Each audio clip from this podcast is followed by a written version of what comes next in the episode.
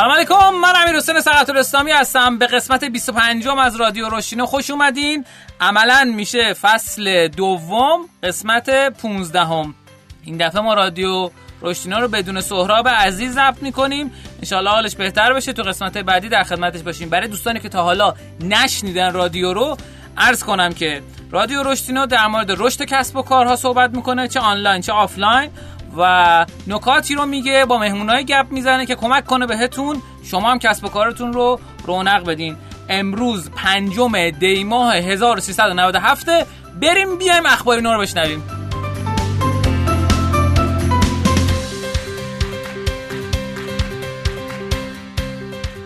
تو این قسمت اخبار برای دوستانی که نمی‌دونن چیه برای اینکه بدونن چیه اخبار اخبار جدید کسب و کارهای ایرانی و خارجی رو عرض می‌کنم خدمتون خوشبختانه تو این قسمت از برنامه ما کلی خبر جدید و باحال داریم.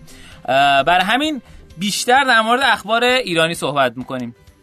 یکی اینکه شرکت اسنپ یا استارتاپ اسنپ از راکت اینترنت اومد شرکت ابرکلاد رو خرید. الان شما ابرکلاد رو سرچ کنید بیشتر که سایت این شرکت بیاد خبرایی رو نشون میده که اسنپ اومده این شرکت رو کلا اصطلاحا acquire کرده. یعنی کلا یه جا با جاش خریدتش. و اتفاقی که افتاده این بود که اسنپ می‌خواست عملکرد و سرویس دهیش رو بهتر کنه تو شهر مختلف و ابرکلاد هم کاری که می‌کنه اینه که زیرساخت فنی در اختیار شرکت رو قرار میده. و خیلی جالب باهاش که حالا تو این قسمت هم ما یه مهمونی داریم در مورد رسانه باش گپ می‌زنیم. خیلی جالبه که تو خیلی از رسانه ها هم پوشش خبری خوبی دادن. از عدد و رقمی که خریدار شده خبر نداریم ولی خیلی خبر جالب بود. بریم خبر دوم این که یه خبر خارجی خ... ارز کنم خدمتتون. فیسبوک به دنبال توسعه ارز مجازی برای استفاده در واتساپ. همطور که می‌دونید واتساپ برای شرکت فیسبوک یعنی خریداری کردتش. دنبال این هستش که بتونه یه ارز دیجیتالی داشته باشه تا بتونه تبادلات مالی رو داخل واتساپ انجام بده. خیلی جذابه. چیزی که ما متوجه شدیم اینه که کشور ونزوئلا هم داره این کار رو انجام میده. حالا کشور ونزوئلا به عنوان یک کشور ورشکسته معروفه. ولی داره تلاش می‌کنه که بتونه با استفاده از تحریمایی که داره و اینها ارزی رو ایجاد کنه از طریق اون بتونه نفتش رو بفروشه. خیلی جالبه که این ارزهای مجازی بعضا داره حتی کاربردهای دیگه ای پیدا می‌کنه. نه اینکه اون کاربرد قبلا نداشته. اون کاربردهای جدیدش کاربردهای پررنگتری میشه.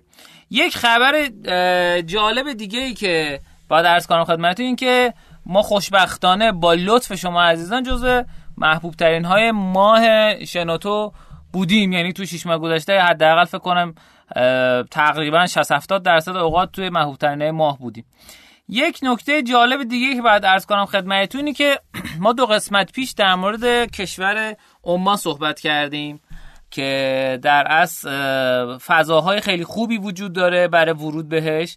یه استارتاپ ایرانی به نام زودشور که در حوزه در از خدماتی هستش که اصطلاحا بهش میگن خوششویی آنلاین. وارد کشور عمان شد. یعنی ما اتفاقا اینو صحبت کردیم و خیلی جالبه برامون که می‌تونه احتمالا بر کسب و کار شما هم اتفاق بیفته. یعنی هرچی کسب و کار شما المان های فرهنگی کمتری داشته باشه که مختص ایران باشه شما راحتتر و بهتر می‌تونید منتقل بکنید در از کسب و کارتون رو به کشورهای دیگه. و می‌تونه قطعا براتون ارزاوری خوبی داشته باشه. یک خبر دیگه ای که به وجود اومد حالا بریم وارد فضای خبرهای خارجی بشیم. توی هفته گذشته یک سرمایه گذاری سنگینی اتفاق افتاد. یعنی یه دونه که خیلی سرمایه گذاری سنگینی اتفاق افتاد. 23 میلیارد دلار که بر اساس حالا هفته قبلی که ما اومده بودیم بررسی کرده بودیم تقریبا دو برابر شده بود سرمایه گذاری ها و خیلی جذابه که اومده بودن تو حوزه ای که مرتبط هست با همین ارزهای دیجیتال چند تا سرمایه گذاری سنگین اتفاق افتاد که یکیش جذب سرمایه 50 میلیون دلار توسط شرکت کوین بیس بود. خب ما از این بگذریم بریم قسمت بعد. این دفعه یه آیتم جدید داریم. به همون بگین که آیتم جدیده که می‌خوایم این قسمت ایجادش بکنیم و در موردش صحبت بکنیم. چقدر براتون جذابه. این آیتم جدید اسمش ابزارینوه. بریم بیایم ابزارینو رو با هم گپ بزنیم.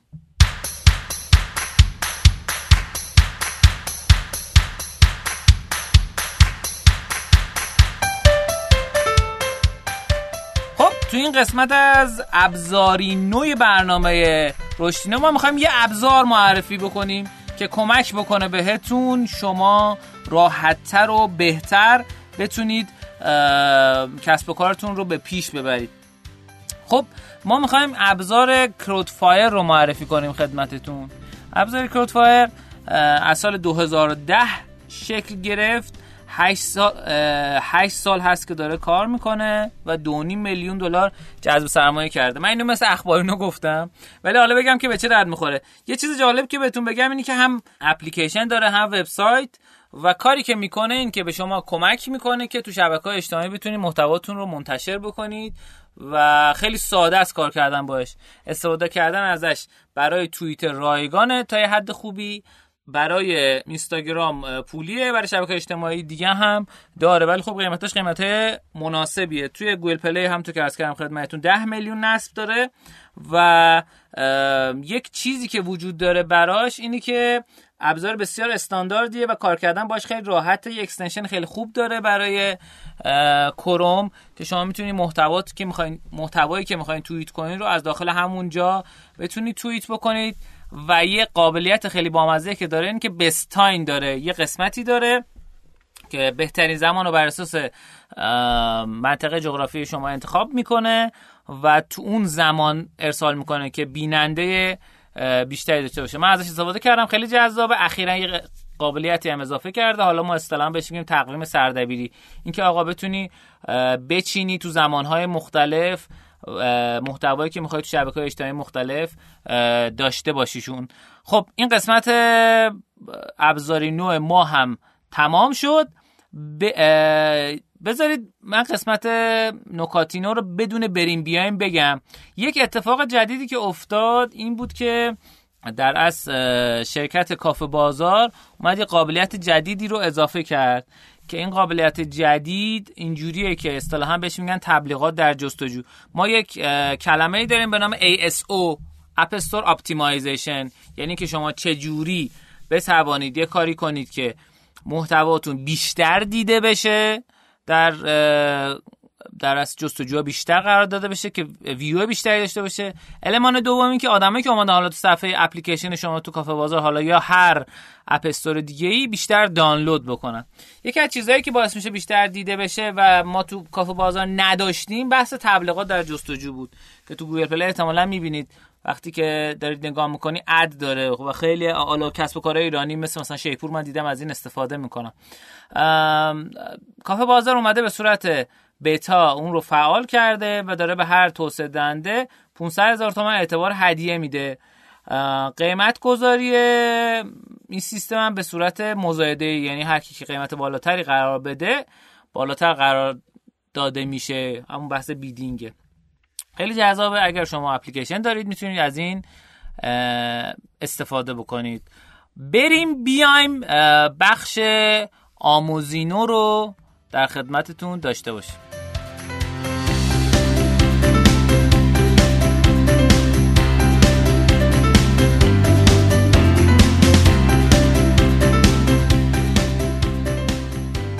تو این قسمت از آموزینا ما میایم سری مباحث تئوری رو میگیم امیدوارم که به دردتون بخوره و خب سعی می‌کنم با مثال عملی عملا پربارترش بکنیم. ما کتابی رو شروع کردیم به نام Definitive Guide to Growth Hacking یا راهنمای اصولی هک رشد. توی هفت قسمت گذشته ما هفت فصل اولش رو خدمتتون عرض کردیم و عرض کردم. آره عرض کردم. و تو این قسمت می‌خوایم در مورد فصل هشتم بگیم. قبل اینکه بریم سراغ کتاب می‌خوام در مورد دو تا از کامنت هایی که دوستان عزیز بهمون گفتن اینجا کوتاه عرض کنم. دوستانی بودن که ما رو دیدن و گفتن که بنده و سهراب رو منظورم اینه که محتواتون رو بیشتر گسترش بدین طولانی تر کنید دوستان هم گفتن کوتاهتر کنید. ولی چیزی که مطرحه اینی که حقیقت ما سعی می‌کنیم که محتوا رو جوری در نظر بگیریم که هم برای شما جذاب باشه همین که اصل مطلب عنوان بشه. این که اصل مطلب عنوان نمیشه خب مشکل از ماست و سعی می‌کنیم اون رو شیواتر و بهتر انشالله خدمت شما معرفی بکنیم. خب یه نکته دیگه هم که دوستان کامنت گذاشته بود. حالا جدا از اینکه کامنت بذاریم برامون این بود که آقا این روشه که شما میگین که به درد ما نمی‌خوره که ما خیلی از اولا که بازی خیلی کم داریم. خب اولا. دوما که شما اومدی در مورد چیزی صحبت می‌کنی که کسب و کارهای نوپا نمی‌تونن ازش استفاده کنن مثل email marketing چون ایمیلی ندارن. و یا روش های دیگه. عرض بنده اینه به عنوان نکته ای که بخوام در این خصوص بگم. اینی که جامعه بازی سازان مستقل ایران و حالا با دامسازان آلبریشت مستقلن دیگه. اگه بخوام لحاظ ابعادی در نظر بگیریم من بررسی کردم نزدیک 4000 نفرم کسایی هم که تو اکوسیستم استارتاپ ایران حدودا 5000 نفرن. خب برای همین عملا زیاد این دوتا جامعه با هم متفاوت نیستن. از اون اگر بخوایم نگاه بکنیم ما تکنیک هایی رو میگیم یعنی تو فصل اول رو در مورد کتاب ترکشن صحبت کردیم. تکنیک هایی میگیم که آقا تمام چنل های شما رو پوشش بده و معرفی کنیم اینو. به درد یک کسب و کاری ممکنه یکیش بخوره به درد یکی دیگه یکی دیگهش بخوره. ولی چیزی که هست اینه که ما توی فصل اول اومدیم معرفی کردیم چنل ها رو. تو فصل دوم داریم در مورد تکنیک ها صحبت می‌کنیم. در مورد متدولوژی هکروش صحبت می‌کنیم. امیدوارم که جفت اینا یعنی با گوش دادن هم فصل یک هم فصل دو به صورت دنباله دار به دردتون بخوره. حالا چه اینکه ما بخوایم مثلا یه نکته خاصی برای یک کسب و کار بگیم معمولا تو دنیا در مورد هکروش دو نوع برخورد می‌کنن. یکی اینکه آقا میگن هکروش چیزی بگیری بزنی به ترکونی بری جلو. مثل مثلا همون کاری که آتمیل کرد و دو سه بارم قبلا در صحبت کردیم جمله که انتهای هر ایمیل اضافه کرد.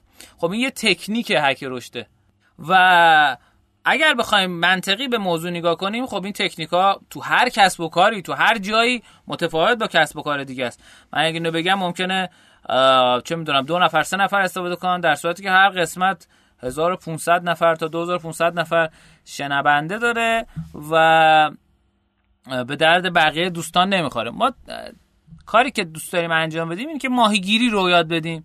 شما با روش فکر کردن هکر رشد آشنا بشین. خب بریم سراغ کتابمون. توی این قسمت از کتاب ما توی سه قسمت قبلی اومدیم از سه روش مختلف برای جذب آدم ها صحبت کردیم. روش pulling، pushing، کشیدنی، فشاری و feature. استفاده از قابلیت های سیستم برای جذب. حالا که جذب اتفاق افتاد بر اساس funnel ی که ما حالا قبلا در موردش صحبت کردیم یک مرحله دیگه داریم. مرحله activation. یا اصطلاحا engagement. activation یعنی چی؟ یعنی طرف که اومده جذب شده حالا اینو درگیر ماجرا کنی. engagement یعنی درگیر کردن. engage در زبان قدیمی یه در حالا لاتین به معنی این بود که دو تا سپاه از روبرو که به هم می‌رسیدن وقتی درگیر می‌شدن به صورت بدنی اصطلاحا می‌گفتن engage شدن. پس هر چقدر درگیر سازی بیشتر باشه قطعا بهتره. می‌خوایم در مورد activation صحبت بکنیم. اینکه چه تکنیک هایی واسه activation مناسبه. یکی از مشکلاتی که واسه کسب و کارهای ایرانی وجود داره و بهش توجه نمی‌کنن این که میگن خب بریم تبلیغ بگیریم ورودی بیاد تو سیستم با کاربرا در از آدمای دیگر رو بردارن بیارن تو سیستم ولی به بعدش فکر نمی‌کنن. به این فکر نمی‌کنن که خب طرف که اومد تو سیستم بعدش چی؟ چه اتفاقی قرار براش بیفته؟ طرف بعد چه جوری فعال بشه؟ این نیست که طرف اومد تو سایت خب خرید کنه. نه. اول میاد تو سایت حالا اپلیکیشن نصب می‌کنه. بعد فعال میشه اکتیویت میشه. بعد بازم فعال شد خرید نمی‌کنه. retain میشه دوباره برمیگرده تو سیستم. بعد حالا فکر می‌کنه که حالا با خرید کنه یا نه. اینا به هم درصد می‌خوره. یعنی مثلا کسایی که اومدن تو سیستم ممکنه 5 درصدشون فعال بشن ممکنه 20 درصدشون فعال بشن. اگه ببینیم عدد کمه بعد ببینیم ببینیم که اولا اینو ترسیم کنیم بدونیم که چند نفر اومدن چند نفر چه اتفاقی افتاده. از چه ابزار استفاده کنیم؟ برای اپلیکیشن از Firebase چه بازی باشه چه اپلیکیشن هر چی فرق نمی‌کنه. برای سایت هم Heap Analytics و Google Analytics بریم قیفمون رو ترسیم بکنیم ببینیم که چه اتفاقی میفته نکته که باید عرض کنم خدمتتون اینه که هدف شما باید فعال سازی کاربرانی باشه که وارد سیستم شما شدن. منظور از فعال سازی نیستش که بیان تو سایت شما کلیک کنن یا تو اپلیکیشن شما از یه page برن توی page دیگه. چیزی که باید بهش برسین اینه که بعد آدرس ایمیلشون رو بتونین جمع آوری بکنید بتونید شماره تلفنشون رو به دست بیارید. تو اپلیکیشن بتونید ثبت نام بکنن اونها. درباره محصولتون کامنت بذارن محصول معرفی کنن به اشتراک بذارن و فرما نظرسنجی ها رو پر کنن. در از فیلم های تبلیغاتی محصول رو ببینن با ارتباط برقرار بکنن. با افراد جدید دوست بشن شبکه اجتماعیشون رو گسترده کنن اگه شبکه اجتماعی وجود داره. اینها فعالیت ها و رفتارهایی که در اصل شما نیاز دارین داشته باشین و ممکنه واسه هر کسب و کاری اکتیویشنش متفاوت باشه. یعنی چیزی که رفتاری که باعث میشه کاربران شما اومدن اون فعالیت رو انجام دادن فعال بشن حالا برن برگردن و خرید بکنن. خب تکنیک ها رو عرض می‌کنم خدمتتون. اولین تکنیک هک رشد فعال سازی landing page هاست. landing page چیه؟ خیلی ها شاید فکر کنن که landing page حالا اگه تو گوگل دیده باشنشون همون صفحه home page صفحه اصلی خونه است. نه در صورتی اینجوری نیست. landing page می‌تونه خونه هم باشه ولی خب معمولا اینجوری نیست. landing page صفحه که توی اون صفحه شما با یک ادبیات خاص با یک هدف خاص با یک تارگت خاص یه قسمتی از مشتریتون تارگت می‌کنید. یا مشتری جدیدی که قراره بیان سمت شما. و اون موقع با یه توضیح کوتاهی سعی می‌کنید اونها رو فعال کنید. چه جوریه؟ چند تا قانون داره. قانونش این که اولا منوهای سایت نباید توش باشه برای اینکه حواس آدم رو پرت نکنه. باید یه عکس و یه متن حداقل داشته باشه و یک دکمه call to action اصطلاحا. یعنی دکمه ای که آدما بزنند و اون کاری که شما می‌خواین انجام بدن. حالا می‌خوای ایمیلشون رو بگیریم می‌خوای شما موبایلشون رو بگیریم. می‌خوای هدایتشون کنیم به صفحه خرید محصول خاصتون یا چیز خاصی که تخفیف داره کمپین خاصی روش هست. باید زبان مناسب اون کاربران رو پیدا بکنید بدونین که آقا مثلا طرف بگه توی landing page تون بگین به زودی اتفاق میفته یا بگین فورا فرق می‌کنه بگین مثلا محصول ما محصول خفنیه. یا محصول محصول فوق العاده ای این دوتا زبان با هم متفاوته. و ببینید که این landing page رو برای کی دارین طراحی می‌کنید. می‌دونین که روی سرویس های طراحی landing page سرویس های مختلف دودانه وجود داره. خیلی زیادن. متاسفانه خیلی از اینها مثل unbounce.com unbounce.com روی سرورهای گوگلن و این سرورهای خاص گوگل رو ایران بستن. ولی سرویسی که کار می‌کنه و شما می‌تونید ازش استفاده بکنید اول اینکه خودتون می‌تونید درست کنید.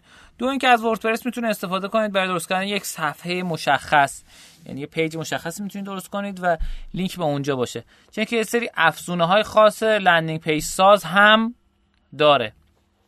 البته خب می‌تونید از مسائل ایرانی هم استفاده کنید مثل Canva مثلا قابلیت ساخت landing page هم داره. خب نکته بعدی اینی که از این صفحه برای دستیابی به ترافیک استفاده کنید. نه اینکه فقط کاربر فعال ساز فعال سازی کنید. یعنی کاربران میان سراغ این و اگر خوب بتونید درگیرشون بکنید میشن ترافیک وبسایت شما و بازم برمیگردن و محصولات رو محصول سرویس شما رو می‌بینن. عنوانایی که تو این صفحه هست خیلی مهمه. سعی کنید کسی که عنوان خوبی می‌نویسه رو در اصلش استفاده بکنید. تا بتونی متنای خوبی مثل اصطلاحا بین نوع افراد میگن کپی رایترها کپی به متنای تبلیغاتی میگن. رایتر هم کسی که متن تبلیغاتی می‌نویسه متن تبلیغاتی باید موثر باشه. عنوان یه تیتر داره یه زیر تیتر هم داره. و تصویری که با اون مرتبطه اینا باید جذاب باشه انقدر تا کاربرا رو بیاره به این سمت. معمولا اینجوری نیستش که شما یه دونه landing page درست کنید معمولا دو سه تا landing page درست می‌کنن و به وسیله ابزارهای A/B test اینا A/B test می‌کنن. یعنی چی A/B test یعنی که آقا سه تا چهار تا صفحه درست می‌کنی و نگاه می‌کنی این آدم کدومش اکشن بهتری نسبت بهش داشتن و اون رو در از publish می‌کنیم یه مثال می‌زنم. یه سایتیه که داره مثال مثلا لاستیک میفروشه. یه کمپینی داره که این کمپینه می‌خواد بگه آقا مثلا اول زمستون شده. مثلا کمپینه شبیه که فکر کنم دیگه همتون درگیرش شدین. اول زمستون شده و بیاین شما لاستیک هایی که مثلا آجدار هست رو بخرین. خب یه landing page براش درست می‌کنه. تو این landing page توضیح میده که آقا دیگه لیز نخورید. خب مثلا میشه title ش. یه عکس که عکس اون لاستیک هست یا هر چیزی که می‌تونه آدم رو ترغیب بکنه. بگه که خب با زدن این دکمه دکمه هم زیرش بزنید توضیح خیلی کوتاه. با زدن این دکمه می‌تونید مثلا محصولات زمستانی ما رو ببینید. این میشه landing page حالا مدل دومش چی میشه؟ این میشه که شما متن عوض می‌کنید عکس هم عوض می‌کنید. میگی که کسایی که میان تو این صفحه در اصل این متن رو مواجه بشن که شما با هزینه کمتر لاستیک های بهتری برای زمستانتان بخرید. این میشه متن دوم. یه عکس دیگه از اینکه مثلا لاستیکا لاستیکا اقتصادی هستن. خب با این مضمون. میشه دو تا landing page. از ابزار Optimizely می‌تونین استفاده بکنید که رایگانه تا یه حد خیلی خوبی. و این دوتا رو A/B test بکنید. یا اینکه یه دونه درست کنید با این A/B test بکنید. و ببینید کدومش اون هدفی که می‌خواین. مثلا آدما کلیک بکنن رو بیشتر محقق می‌کنه. نکته بعدی که وجود داره این که نذارین رشد این لیست آدمایی که دارن میان متوقف بشه. یعنی مثلا یه هفته فقط نذارین بشه. بذارین مثلا landing page بمونه. بر اساس آمار کسب و کارهایی که بیشتر از خیلی جالب بهتون بگم. بیشتر از 10 تا landing page دارن به صورت فعال. به طور میانگین 35 درصد activation کاربراشون بیشتره. این آمار جهانی ها یعنی بررسی شده. خب نکته بعدی دومی تکنیک هک رشد. بر فعالساز جادوی کلمات اصطلاح همون کپی که عرض کردم خدمتتون. تیتر باید ویژگی منحصر به فرد و ارزش پیشنهادی شما رو مشخص کنه. تو صفحه اصلی یا تو هر صفحه دیگه ای از سایت شما هست. چرا محصول شما منحصر به فرد؟ مزیت رقابتی شما چیه؟ باید به همه نشون بدین که شما با رقیباتون فرق دارین. اگه بخوایم اینو ببریم تو فاز اپلیکیشن هم شما با اسکرین شاتتون و اون محتوایی که اون پایین می‌نویسین می‌تونید این تاثیر رو بذارین. اسکرین شات که حالا مرتبط با این بحث نیست ولی عنوانی که اون زیر می‌نویسین قطعا موثره. حالا زیر های شما باید در مورد گزاره های ارزشمند و منحصر به فرد شما باشه. زیر عنوان متن کوچیکیه که زیر تیتر آورده میشه و بیشتر در مورد ارزش منحصر به فرد شما توضیح میده. زیر عنوان می‌تونه ثابت کنه چرا ادعایی که توی تیتر اومده درسته. این مثلا میگه ما بهترین محصولات لاستیکی رو تولید می‌کنیم. چرا؟ چون ما از مواد اولیه خاصی استفاده می‌کنیم یا هر چیز دیگه شبیه. و نکته که وجود داره اینه که برای محصولات گران قیمت متن طولانی تری بنویسید. اگر در حال فروش چیزی هستین که مثلا 500 هزار تومن قیمتشه جواب مخالفا رو بدین متقاعدشون کنین که به افراد فعالی تبدیل بشن. برای محصول ارزون قیمت تر متن کوتاهتر بنویسین. مثلا متنی که باعث میشه مخالفانتون بیشتر بشه. این نوع متن می‌تونه به جایی که به آدما کمک کنه اونا رو گیج کنه. پس برای محصول ارزون قیمت متن کوتاه بنویسین. یعنی متن طولانی ننویسین. متن کوتاه بنویسین که طرف ببینه و بخره. چون مقاومت کمتری واسه خرید محصولات ارزون تر وجود داره. مخاطب مختلف کپی های مختلفی رو دوست دارن. از سبک نگارش کسی کپی نکنید. کلمه های شما باید مناسب با مخاطبتون باشه. برای پزشکان از اصطلاحات فنی استفاده کنید ولی برای رانندهایی که می‌خوان لاستیک بخرن از این سری اصطلاحات دیگه. اگر مخاطب شما کودکه باید از زبان محاوره غیر رسمی استفاده کنید. ولی با مادر بزرگان اینطوری صحبت کنید. از کلمه های مشتری استفاده کنید. یعنی برید تو ادبیات اونها و ببینید که اونها چه چیزهایی رو دوست دارن. هم مدلی صحبت کنید. ببینید اکثر مردم چه جور محصولاتی رو دوست دارن؟ یعنی تایید اجتماعی وقتی بتونیم بگیرین آقا مثلا من محصول فلان استفاده کردم و اون خیلی موثر بود برام. در نظر بگیرین که میکروکوپیا خیلی ارزش داره. میکروکوپیا به نکته کوچیک تو کادرهای کوچیک و شناور میگن که کاربرا رو به سمت شما جذب می‌کنه. سرنخهای کوچیک که آقا مثلا این لاستیک انقدر میمونه انقدر می‌تونه کمک بکنه به اینکه شما لاستیکتون عمر بیشتری داشته باشه. اگه می‌خوایم بیشتر بدونیم می‌تونید سری کتاب های جوانا ویب رو بخونید یا سایت copyhackers.com رو ببینید. در اصل این هک کردن همطور که قبلا خدمتتون گفتم به من دو معنای دو معنا ا لهجه من می‌زنه بیرون از و به معنای میان بر زدن هم هست به معنای شکستن هم هست. سوم تک تاکتیک هک رشد جهت فعالسازی کاربران فراخوان هاست. call to action هاست. آقا اینجا کلیک کن. به این شماره زنگ بزن. اینجا با ما چت کن. اینا رو حتما باید شما داشته باشید. اگه وبلاگی دارید که دارید منتشر می‌کنید محتواتون رو.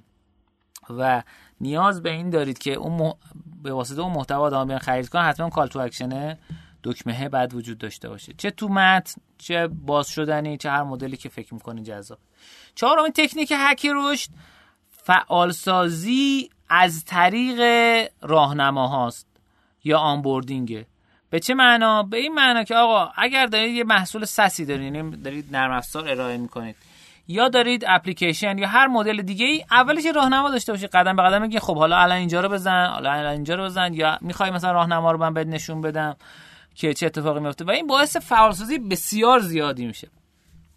پنجمین تکنیک هک رشد برای فعالسازی بازی وارسازی یا gamification چجوری شما مثلا توی Foursquare دیدین که شما رو مثلا بهتون یه سری امکاناتی میده به سری جاهایی رو میده که شما می‌تونید بهتون جایزه های میده جایزه های مجازی. یه مثال دیگهش که برای همین شرکت هم هست اپلیکیشن سوارمه شما می‌تونید شهردار یه منطقه ای بشین وقتی که اونجا چکین می‌کنید عکسای بیشتری می‌ذارید بهتون امتیاز میده.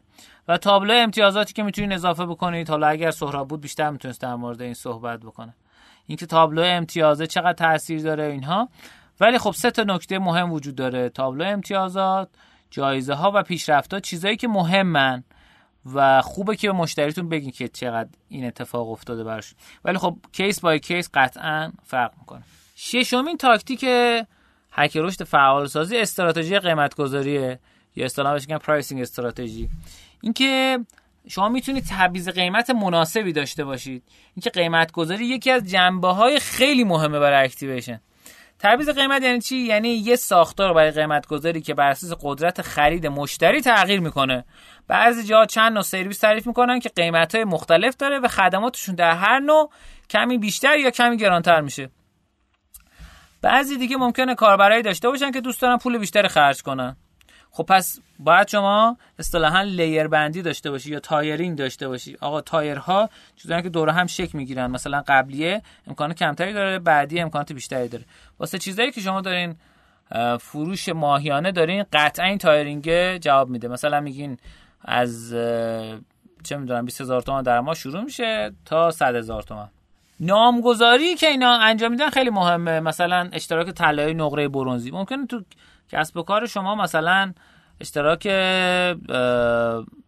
الماسی بهتر از طلای جواب بده. و اینم می‌تونید A/B test بکنید. نکته بعدی اینه که امکان تست رایگان محصول هم بهشون بدین که بتونن تست بکنن. اینم جزوی از pricing دیگه که بتونید trial بهشون بدین. کدای تخفیف بهشون بدین کد تخفیف پخش کنید. می‌تونید از استارتاپایی که دارن کد تخفیف پخش می‌کنن استفاده کنید مثل موپون و چیزای دیگه شبیه این. و اینکه می‌تونید مثلا باندل بکنید. چند تا محصولی که مرتبط با هم هستن و معمولا مشتریاتون با هم می‌خرن یا شما فکر می‌کنید که ممکنه با هم بخرن رو با هم یک پارچه کنید و بعد به مشتری ارائه بکنید. این شد فصل هشتم. امیدوارم که براتون جذاب باشه. سعی کردم مثالای بیشتری بیارم. امیدوارم که براتون بخش آموزینا هم جذاب بوده باشه. خب من اینجای برنامه باید از شما تقاضا کنم که به کمک بکنید. چگونه؟ به این شکل که برای دوستانتون به اشتراک بذارید به اونا معرفی بکنید. این رادیو رایگانه.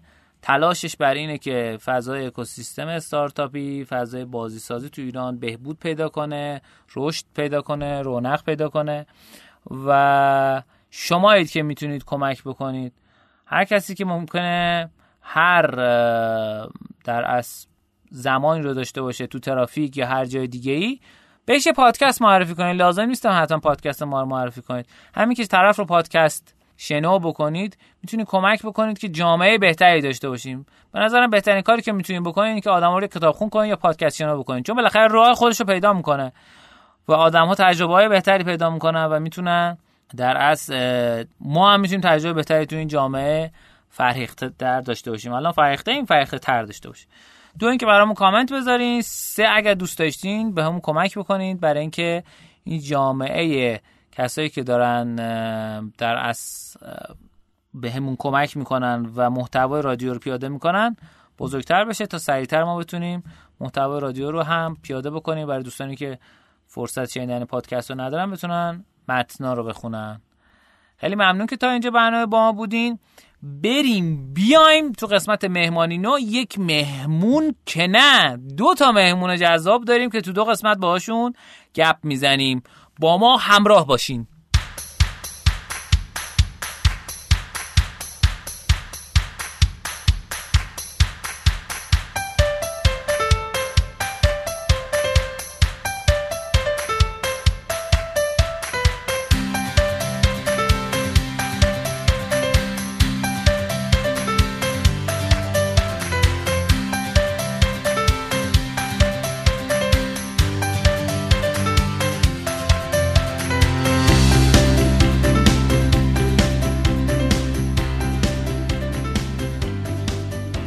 قسمت از برنامه ما یک آیتمی داریم به نام مهمانی نو. مهمانی جدید داریم که باشون گپ می‌زنیم. این دفعه یه مهمون خفن و فوق العاده داریم. بسم الله. سلام می‌کنم به شما و شنوندگان رادیو رشتینور شاهین شاهینه هستم. خوشحالم که امروز اینجا. خیلی خوش اومدی شاهین جان. یه معرفی بکنیم از اینکه از کجا شروع کردی چیکارو کردی برای اون دوستانی که نمی‌شناسن. تقریبا سال 80 اولین کارم رو تو حوزه آنلاین شروع کردم. هیچ 16 17 سال پیش. یه آموزشگاه آنلاین بود و بعد دیگه بعد از اون پایگاه خبری وبسایت های ایران جشنواره وب eNetwork کاری بودش که انجام خیلی دیگه خلاصه گفتی. خب خیلی عالی. الان چیکار می‌کنی؟ الان مشغول شرکت نا... گروه نوآوری مالی پارس هستم که یه مجموعه است برای تامین سرمایه کسب و کارهای نوپا و به صورت تامین مالی جمعی فعالیت می‌کنه. crowdfunding یعنی؟ crowdfunding خیلی عالی. یعنی داره یه پلتفرمی درست می‌کنه برای استارتاپ ها یه پلتفرمیه برای استارتاپ ها البته فقط نه تو حوزه IT تو حوزه های دیگه هم هست که آدمای مختلفی که می‌خوان سرمایه گذاری بکنن بس اون میزانی که می‌خوان می‌تونن بیان توی پلتفرم و هر مبلغی رو پرداخت بکنن و در نهایت اون مبلغی که اون استارتاپ می‌خواد جمع میشه و تامین سرمایه از طرف افراد مختلف خیلی زیادی انجام میشه. خیلی عالی. مدلش مثل مدل مثلا کارنکراد ایرانیه یا اینکه فرق داره؟ همینه که دیمو آره انداخته. آره. این مدل کارنکراد مدل یا بیشتر شبیه انجل مثلا سایت انجل که سرمایه گذاری می‌کنن رو شرکت و نه کارن مدل کراد فاندینگه و شاید خیلی از آدمایی رو دونیت رو خیلی آشنا هستن باش و دونیت خب برای جمع کردن پول برای کار خیریه است. و شما پول پرداخت می‌کنید برای کار خیریه Pars Funding اینطوری نیست. شما پول پرداخت می‌کنید سهامدار یه شرکتی میشید حالا به اون میزانی که اون شرکت داره سهامش عرضه می‌کنه. خیلی. گیر و گورای قانونیش اینا دو سه سالی که تو بورس داره جلو میره این موضوع تقریبا آیین‌نامه های اجراییش اومده. گیروگار قانونی که خب همیشه هست ولی خب ما داریم پلتفرم حتما قبل از launch می‌کنیم که بتونیم چند تا پروژه رو crowdfund کنیم. خیلی عالی. من اگر بخوام یکم مفصلتر بگم در مورد حالا کاری که انجام دادی فکر کنم تو کانون کارآفرینی ایران بودی.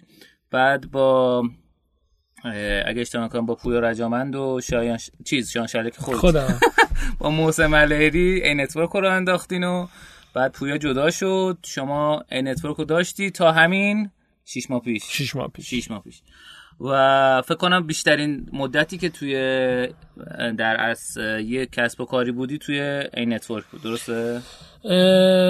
نه تقریبا اولسی هم همین بازه زمانی بود دیگه. از تقریبا 2001 سال 80 تقریبا شروع شد تا 88 89 eNetwork هم دقیقا از 89 شروع شد تا 97 خب خیلی. اولسی همون آموزشگاه آموزش زبان. زبانه بود. خیلی عالی. خب یکم بریم جلوتر. من در از در مورد اینکه این رادیو در موردش صحبت می‌کنه با هم گپ زدیم. اینکه در مورد رشد صحبت می‌کنه در مورد هکری صحبت می‌کنه. تو توی این مجموعه که داشتی چه تجربه از رشد داشتی؟ و فکر می‌کنی که رشد چجوری توی کسب و کار نوپا اتفاق میفته من خب می‌تونم بگم بیشتر میزان رشد رو که تجربه داشتم توی بازه زمان کوتاه تو خود eNetwork بود. یعنی ما تیم شروع کردیم. اون بازی زمانی که بطور مشخص همه تمرکز کردیم رو ای نتورک اول سال 91 که تیم چهار نفر full time بودیم سه نفر part time و این تیم تقریبا تو سه سال تبدیل شد به حدود 60 نفر. فروش ما تقریبا از ماهی 20 میلیون تومان رسید به ماهی یه میلیارد و خورده ای توی این نتورک تو کمتر از سه چهار سال. و خب تجربه خیلی زیادی بود از کارهای marketing از کارهای منابع انسانی تغییر سیستم operation. حالا خیلی بیشتر از اینی که درگیر کار marketing باشم تو بحث رشد واقعا اون تیکه منابع انسانیش و operation ش خودم خیلی درگیر بودم توش. برای اینکه شما وقتی رشد می‌کنی سرعت رشد وقتی که میره بالا هر چقدر که بیشتر باشه اصولا شما باید بتونی اون زیر ساختای دیگر رو هم آماده بکنی پشت بندش که شرکت دچار مشکل نشه. یعنی با یه سرعت زیادی رشد می‌کنین به خصوص تو marketing user می‌گیرین. مشتریاتون زیاد میشن ولی باید بتونین اون سرویسی که می‌خوان رو هم کیفیتش رو براشون نگه دارین. چون این کیفیت افت بکنه تو وقتی که رشد تو سرعت بالا اصولا شما دچار مشکل میشید با مخاطباتون. خیلی عالی. این زیر ساختا چه چیزایی و چه زمانی باید به این زیر ساختا فکر کرد؟ اینو می‌تونی بهم یه متریکی چیزی بگی؟ من فکر می‌کنم تقریبا یعنی خود ما اینجوری برنامه‌ریزی می‌کردیم که وقتی که می‌دیدیم یه پروسه دیگه جواب نمیده احساس می‌کردیم که داره دست و پا گیر میشه سری می‌رفتیم با توجه به اون لولی که شرکت درش بود تعداد پرسنلی که بود یا فروشی که بود شروع می‌کردیم از اول یه پروسه جدید رو دیزاین کردم و فکر می‌کنم توی از سال 91 تا 96 من فکر می‌کنم از سه یا چهار بار کل پروسه ها اون نمیشه بهش گفت چارت سازمانی اون روالی که آدما با هم دیگه کار می‌کردن بخشای مختلف با هم دیگه report می‌دادن خودشون update می‌کردن و شاید تقریبا یه چیز در حدود سه چهار بار ما به طور کامل update کردیم. و خب این باعث میشدش که همه تیما چون چند تا بخش مختلف داشتیم دیگه بخش administration بود که کار دفتر رو می‌کردی بخش marketing بود یه بخش فنی بود و یه بخش ارتباط با مشتری. که این چهار تا باید با همدیگه کار می‌کردن. یعنی ما تقریبا به این چهار تا بخش به صورت کلی می‌گفتیم product ی که ما داریم. یعنی از اون جایی که مشتری سایت ما رو می‌بینه هنوز استفاده نکرده یا حتی تو social media می‌بینه که خب بچه marketing خیلی باش درگیر بودن. تا موقعی که میاد توی پلتفرم عضو میشه پرداختشو می‌کنه و بعد تیم ارتباط با مشتری داره باش سرویس رو بهش deliver می‌کنه و حتی اون تیم administration ی که وقتی کار مالی و قراردادی مشتری رو می‌کرده. ما به کل این چهار تا می‌گفتیم product و سعی می‌کنیم که یه تیمی داشته باشیم به عنوان تیم product که خب این خیلی تو سال 96 خیلی bold شد و اوایل 97 که یه تیمی بود تقریبا سه چهار نفر از بچه بیشتر از سه چهار نفر از بچه های فنی بودن یکی دو نفر از بچه های marketing بودن و یه تیم تقریبا 9 تا ده نفره از قدیمی ها و بچه های خیلی آشنا بودن با محصول که تقریبا کل استراتژی ها product ها feature های جدید و اینا از روی آنالیزایی که می‌کردن در می آوردن حالا feature می‌رفت برای develop یا یه feature هایی هم پیدا کردیم که بلا استفاده بود شروع کردیم به حذف کردنش. خیلی عالی. شما چجوری متوجه می‌شدین یه feature ی احتیاج هست و اونو develop می‌کردین؟ مدل feature های ما خیلی تو بالا پایین داشت تو چند سال یعنی هم خیلی وقتا این gap ایجاد می‌شد. ولی اصلش این بودش که ما همیشه نگاه می‌کردیم از feedback هایی که تو بخش ارتباط با مشتری میاد. که ببینیم مشتری چی لازم داره. خیلی وقتا محصول بازه های محصول ما می‌رفت به سمتی که خب چیزی که خودمون دلمون می‌خواست بذاریم توش ولی دوباره برمیگشت سمت مشتری. ولی اصل feature ها از سمت مشتری میومد یعنی مثلا من یادم دیگه یه فروشگاهی اومد سمت ما گفت آقا من این همه محصول دارم نمی‌تونم واسه اینو دونه دونه banner design کنم. مثلا ما یه API نوشتیم که از database عکس و متن و اینا رو می‌گرفت خودش banner design می‌کرد. بله. بعد یا مثلا سای... این همین سرویس سایت های محتوایی داشتیم که خب می‌گفتن خب ما که محصول نداریم که.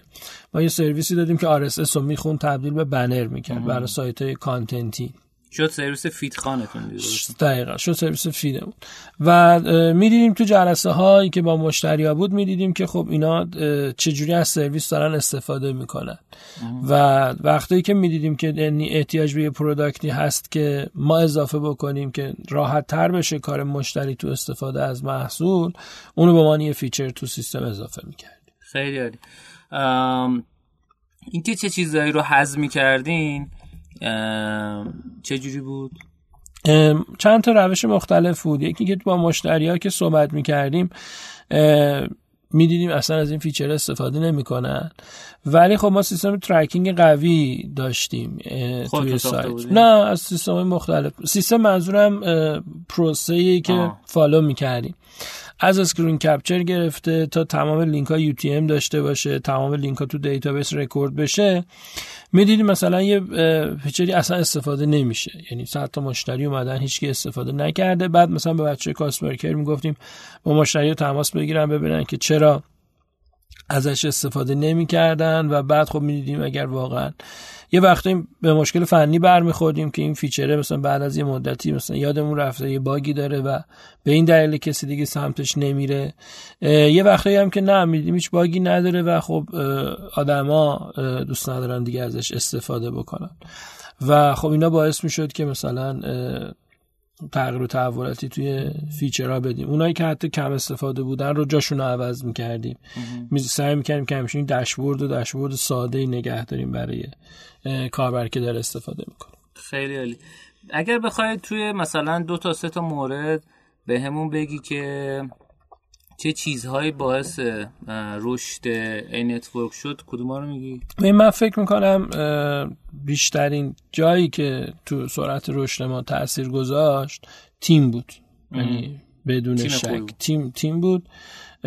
نمی‌خوام بگم تیم خوب تیم بعد ولی آدمایی رو انتخاب کردیم که تخصص داشتن تو کار خودشون و بدون اینکه نگران باشیم از اینکه یه کسی اومده تخصص داره حتی توی حوزه ممکن از خود من بیشترم یه فیلدی رو بدونه ما بدون هیچ حراس از اینکه مشکلی باشه استخدامشون کردیم و اون فضا رو بهشون دادیم که اونجا هر کاری که دوست دارن بتونن انجام بدن. ولی خب قبلش خیلی مطمئن شدیم که مثلا ذهنیتشون از لحاظ مدل کارکردی از لحاظ اینکه چقدر business رو می‌شناسن یا چقدر مشتری براشون ارزش داره اینا رو قبلش مطمئن می‌شدیم. ولی وقتی کسی مطمئن بودیم که آدم درستیه برای این کار توی کار که میومد سعی می‌کنیم تمام فضاهای کاری تا جایی که می‌شد. سعی می‌کنیم تمام فضاهای کاری که می‌خواد و بهش بدیم و این تقریبا از بعد نفر 15 هم 20 تو بقیه hiring هایی که بقیه بچه ها می‌کردن. چون تا آخرش که خب من نمی‌تونستم همه آدم رو من hire کنم. این تقریبا به بقیه بچه هم سرایت کرد و خب همیشه این تیم ما همیشه تیم خیلی می‌تونم بگم واقعا یه لول بالاتر. یعنی همه آدم ها چه junior چه senior همیشه یه یه لول بالاتر بود سطح دانشش خیلی عالی. این پس مورد یک. مورد دو سه چی؟ مورد به نظر سرمایه گذاری سراوا به عنوان در از هم سرمایه گذاریش هم partnership ش عملا به عنوان سرمایه گذاریش چرا؟ سرمایه گذاریش واقعا تو سال 91 خوب بود چون واقعا اون سال کسب و کارهای کلیکی و اینا تقریبا بود تا قبل از سال 89 90 ولی خب همه کنار رفته بودن. و یهو این network با یه رویکرد جدیدی اومد و خب ما یک سال اول جذب سرمایه نکردیم دیگه. سرعت رشدمون خوب بود ولی به اندازه سال 91 به بعد نبود. چرا تامین سرمایه از سراوا خیلی کمک بزرگی کرد؟ خب ما تقریبا سرمایه اولی که گرفتیم و می‌خواستیم توی کمتر از یه سال خرج باید می‌شد ولی خب business خیلی زود به درآمد رسید و تقریبا ما 21 ماه یا 24 ماه طول کشید که یعنی همون سرمایه که از همون سرمایه داشتیم استفاده می‌کردیم. جایی که می‌خواستیم خیلی بیشتر شد. یعنی چند ده دوازده ما بیشتر از اون time که فکر می‌کردیم سرمایه که جذب کردیم ما رو جلو می‌بره جلوتر اومد و اتفاقا نه واقعا اونم time خیلی درستی بود چون ما business model مون رو درآورده بودیم و یه درآمد خیلی کوچیکی هم داشتیم که سرمایه رو جذب کردیم. تو جذب سرمایه time خیلی درستی بود. این پس مورد اول شد تیم مورد دوم سرمایه گذاری تو زمان مناسب و میزان مناسب. سومی داره یا همین دوتا؟ تقریبا فکر کنم همین هست نمیشه گفت سومیش بوله یکی از دلایلی که خب ما خیلی رشد خوبی هم داشتیم و اون time بود که تو پردیس بودیم خیلی بچه ها اونجا time خیلی بازی داشتن واسه کار کردن. دلایل خیلی خوب مختلفی رو میشه گفت. ولی نمی‌تونم بگم مثلا این بقیه دلایل مثلا مثل دو تا دلیل اول دلایل خیلی مهمیه. مثلا مثل تیم یا مثل سرمایه. نظر کلی در مورد سرمایه گذاری سراوا چیه؟ الان به نظر سراوا مثل قبل هست؟ یعنی اگر الان هم سرمایه گذاری انجام بده مثل قبل در از ساپورت می‌کنه؟ الان که فکر می‌کنم تقریبا تو استراتژیشون هستش که یک سالیه که فکر کنم سرمایه گذاری نمی‌کنن دیگه. من تجربه خوبی رو داشتم توی کار کردم با سروا تو راند اول.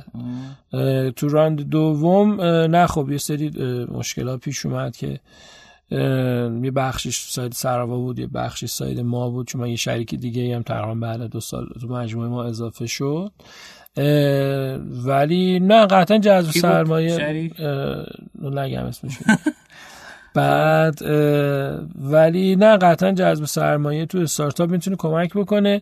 چند تا نکته واقعا خیلی مهمه دیگه. هم از side اون استارتاپ هم از side کسب و کاره. واقعیت اینه که سرمایه گذار تو چند تا حالت باید بدونه کی تو business دخالت بکنه کی تو business دخالت نکنه. مثال می‌زنم اگر ما با یه سرمایه گذار به عنوان یه شخص deal کردیم به عنوان یه شخص deal کردیم اینطوریه که انتظار نداریم فردا مثلا یکی دیگه نماینده اون بیاد. اینه که مثلا شما خواستگاری یکی بری عروسه یکی دیگه بیاد.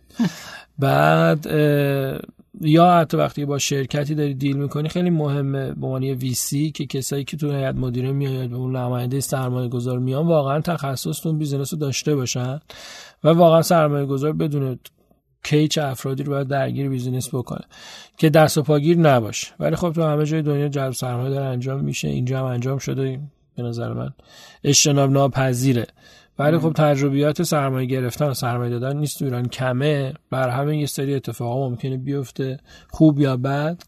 ولی به نظر اشتراک گذاشتن تجربه می‌تونه کمک کنه. خیلی عالی.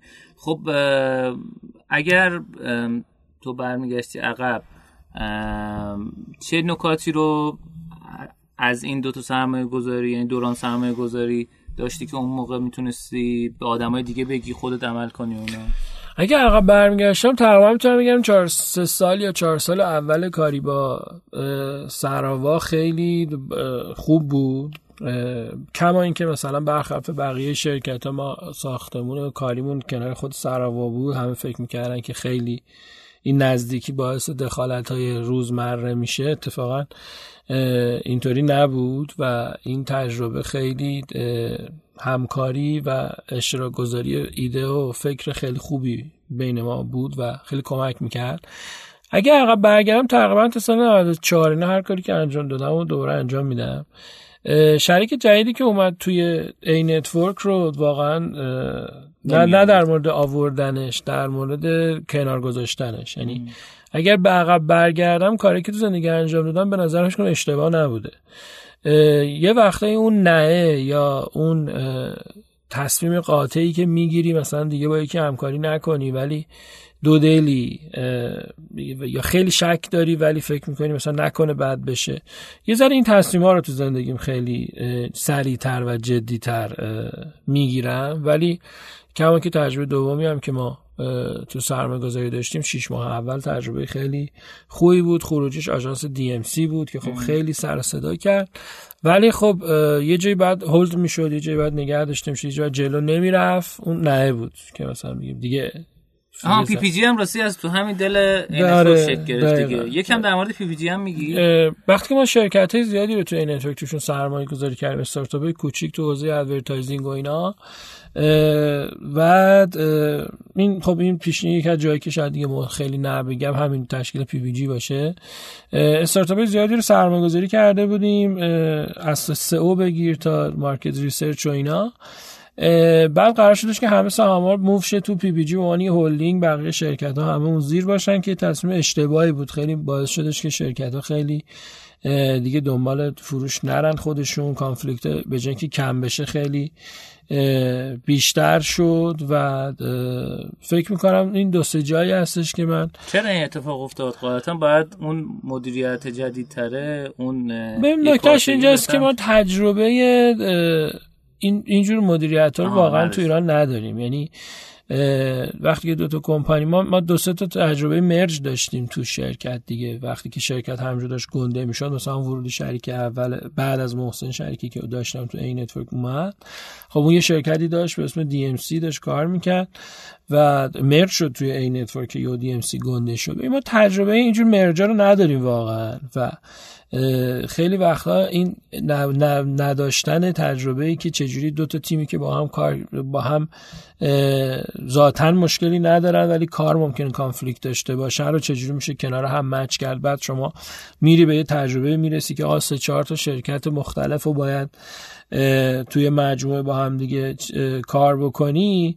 به نظر من ضعف اصلی توی اینجور چیزا نبود تجربه مدیریت هست. چون تجربه خارجی زیاد اینجا جواب نمیده. برای که culture ما خیلی تفاوت داره. ما مثلا در مورد بحث مثلا trust یا teamwork اینجور چیزا اصلا اونا تعریفشون با تعریفی که ما درگیریم خیلی فرق می‌کنه. در مورد teamwork وقتی که صحبت می‌کنن در مورد performance بالاتر صحبت می‌کنن. اما وقتی در مورد teamwork صحبت می‌کنیم اول باید چهار نفر بشونیم کنار یه میز همدیگه رو نزنن واقعا. این می‌خوام بگم یعنی واقعا تعریف خارج تجربه مدیریت خارجی خیلی توی ایران متاسفانه جوابگو نیست. و من فکر می‌کنم تجربه پی پی جی به دلیل دلیل خیلی رو فرمول رو کاغذ خیلی کار درستی بود ولی یه دست نبودن تمام این تیم ها چون شما فکر می‌خوای منافع آن 230 نفری که دارن تو ده تا شرکت کار می‌کنن رو یکی بکنی. یه جایی مدیریت ما خیلی خارجی بود خیلی شل بود خیلی صف نمی گرفتیم باز می‌تونم بگم به شهر اون نهاست. یعنی جایی که بعد با یه سری آدم خدافزی می‌کردیم خیلی خیلی زودتر قبل از اینکه مشکل درست بکنن واقعا جایی بودش که ما همیشه تو اون فرهنگ خودمون که نه حالا سب بکنیم درست میشه یا اینا این اون خیلی قاطع بودن فرهنگ مدیریت غربی رو واقعا نداریم. خیلی ایرانی طور یا شرقی طور اینجوری برخورد می‌کردیم. ولی برگردم واقعا تو این چند تا تجربه سعی می‌کنم اون نه رو خیلی محکمتر بگم. خیلی وقتا اخراج طرف خیلی وقتا نه به اینکه اون شخص نمی‌تونه تو جایگاه بالاتری باشه و مجبوره مثلا فرصت بدی بهش که کار بکنه روی تجربه تجربه بیشتری بکنه بعد بره توی پوزیشن مدیریتی. ولی کماکان اعتقاد دارم تمام آدمایی که اومدن تمام کاری که استارت زدیم کار درستی بوده. فقط خیلی مهمه که بتونی کنترلشون بکنی مانیتور بکنی. وقتی که از دستار خارج میشه سریع بتونی برنامه براش داشته باشی. خیلی عالی. مرسی از شما. یه سوال چیز بپرسم شخصی بپرسم. من احساس می‌کنم حالا یه مقدار که توییتاتو دنبال می‌کنم احساس می‌کنم یکم ناراحتی کلا. یعنی ناراحت که اگر هر کی تو این شهره تو اینجا داره بیزینس می‌کنه و خیلی راحته مطمئن باشید یه رانت خیلی بزرگ و یه دریای پول زیادی داره. وگرنه واقعا شرایط کار کردن تو ایران خیلی سخته. نمی‌خوام بگم مثلا اشتباه کردم امسال مثلا کار جدید اینجا استارت زدم ولی پشت دستمو داغ کردم که گفتم تو مدل استارتاپ دیگه کار نمی‌کنم. امیدوارم چند سال دیگه مجبور نشم پشت دستمو داغ کنم بگم که خب اصلا دیگه کاری نمی‌کنم تو ایران. ولی نه واقعا درگیری هایی که وجود داره تو بحث بازار اقتصاد تو بحث بیمه مالیات دیگه خیلی اینا رو گفتیم. انقدر واقعا شدیده وقتی که شما می‌خوای شفاف کار کنی وقتی که می‌خوای درست کار بکنی و می‌خوای پرزنت کنی کاری که داری انجام میدی انقدر این برنامه برای درد سر درست می‌کنم. واقعا این ناراحتیه چیز اجتناب ناپذیریه و خب خیلی وقتا میگم میگم یه دلیلی که شما نگاه بکنید تو مدیر عامل شرکت های بزرگ ایران هیچ کی زیر سی سال نیست همه بالا سی سالن. به نظر من این نشون میده انقدر شرایط سخته که زیر سی ساله همه تصمیم می‌گیرن که قبل سی سالگی از ایران برن. یا اینکه انقدر شرایط سخته که از پسش بر نمیان و میرن تو حوزه کارمندی ولی اصولا تمام شرکت بزرگ تو ایران داره توسط کسایی مدیریت میشه که حداقل یه تجربه یا دو تا تجربه مدیر عاملی رو از سالان قبل دارن.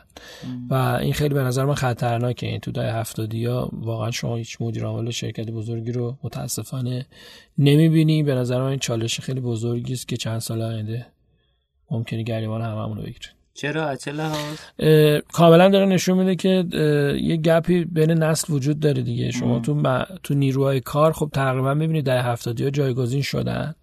ولی تو مدیریت یا صاحب کسب و کار بودن شما میگم اصلا نمی‌بینی در هفتادی ها رو صاحب کسب و کار باشن. این دو تا دلیل داره دیگه. یا تلنتا دارن از ایران میرن که خب میگم کار ما نیست اینو تشخیص دادن.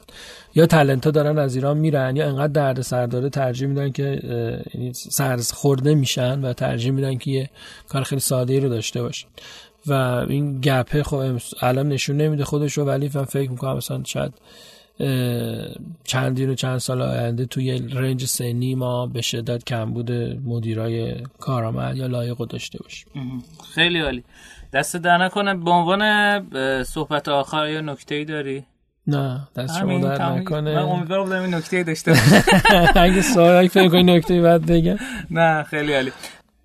میزان سرمایه گذاری سراوا چقدر بوده؟ دور اول شکونی میلیارد تومن دور دوم چی؟ دور دوم نمی‌تونم آه اندی داره اولی اندی نداره؟ این خیلی از تایمش گذشته آها خوب دیگه بله. فاسد شده خب سوال آخری که می‌خوام ازت بپرسم اینه که به نظرت هنوز فضای تبلیغات دیجیتال تو ایران جای کار داره؟ یعنی که استارتاپ جدیدی بیاد روش کار کنه و یه قسمت جدیدی رو باز کنه یا اینکه ببره آره به نظر من خیلی فضا هست برای اینکه ما ما یه market خیلی کوچیکی رو می‌بینیم سر اون market کوچیکی با هم دعوا می‌کنیم. به نظر من این market تو چند سال دیگه اگر باز بشه بزرگ بشه یه فضاهای خیلی جدیدی میاد. ولی واقعا به شرطی که از رو همدیگه کپی نشه. یعنی یک نه کپی. ما مثلا فکر کنم 100 تا کپی Anetwork داشتیم. کپی کپی. بدون هیچ تغییری تو business model یا حتی تو design. اگه خلاقیت باشه تغییر بده market واقعا market بزرگی تو تمام دنیا.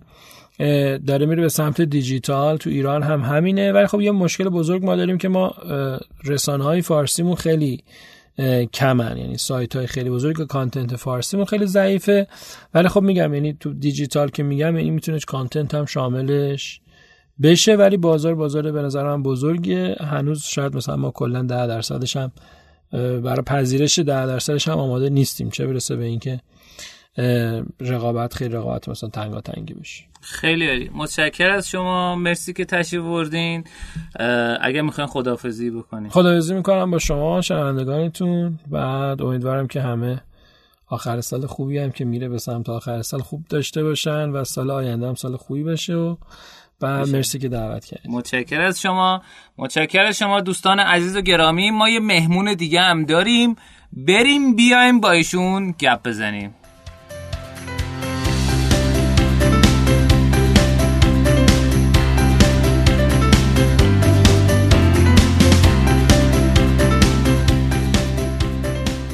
خب تو این قسمت از برنامه رشتینو ما یک آیتم دیگه داریم به نام مهمانی نوع دو.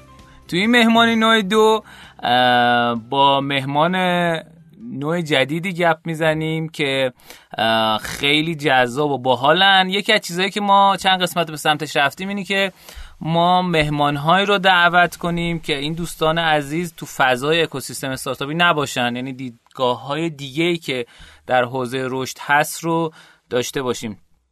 تو این قسمت در خدمت مهمان عزیز و گرامی هستیم آقای پویا دبیریمه. بسم الله. عرض ادب و احترام به نام خداوند قلم پویایی و مهر. خیلی خوشحالم که در خدمتتون هستم و در خدمتیم. خیلی خوشحالم که تشریف آوردین. اگر میشه یک خلاصه ای از کارهایی که انجام دادین اینا رو بفرمایید تا ان بریم سراغ اصل مسئله من خب ابتدای در واقع شروع کارم با کار خبرنگاری بوده و من حدودا دوازده سال سابقه کار خبرنگاری دارم. کجاها؟ تو رسانه های مختلفی از جمله مثلا اولین روزنامه اقتصادی کشور روزنامه ابرار اقتصادی که در اواسط دهه 80 تو مجموعه بودم. بعد مجموعه های مختلفی رو اندازی شده. سایت های خبری متفاوتی بوده که حالا عمراش مثلا متفاوت بوده. یک سری عمرش زیادتر بوده یک سری عمرش کمتر بوده. هم در راه اندازی اونها دخیل بودیم.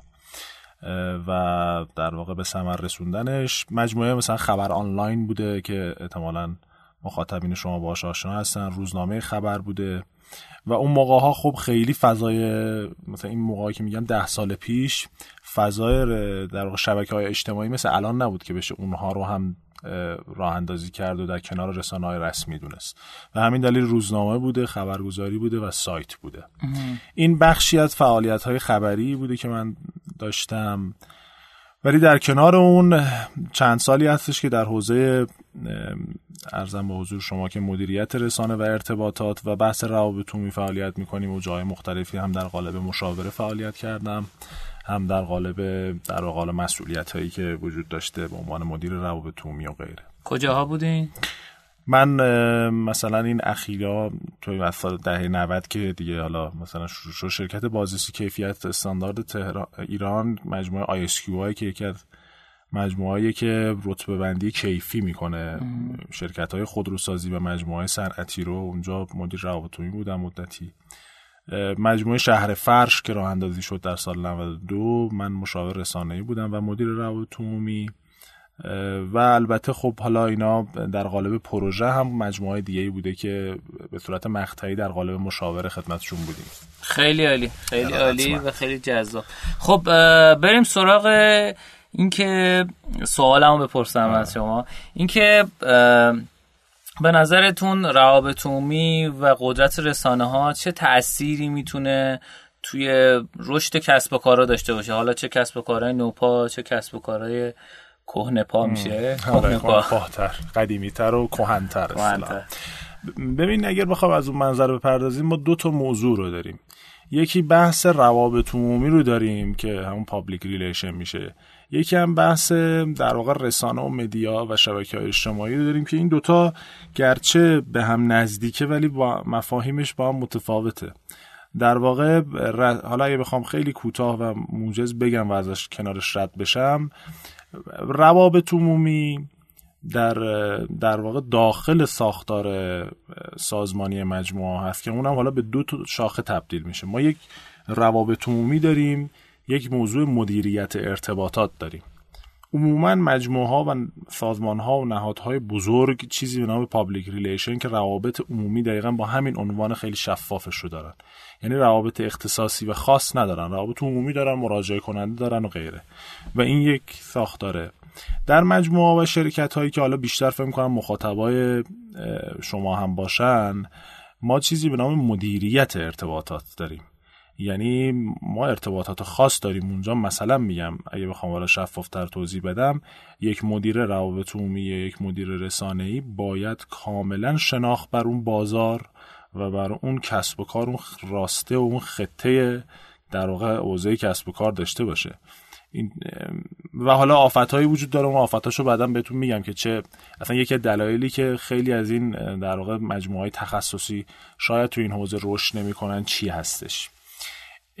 این یک مفهومه. اما اگر بخوایم ببینیم که رابطه این دوتا با هم چی هستش یعنی کسب و کار و رسانه چقدر به هم نزدیکن باید خب بیشتر یه دوتا تعریف داشته باشیم بتونیم خیلی اقلانی بریم جلو.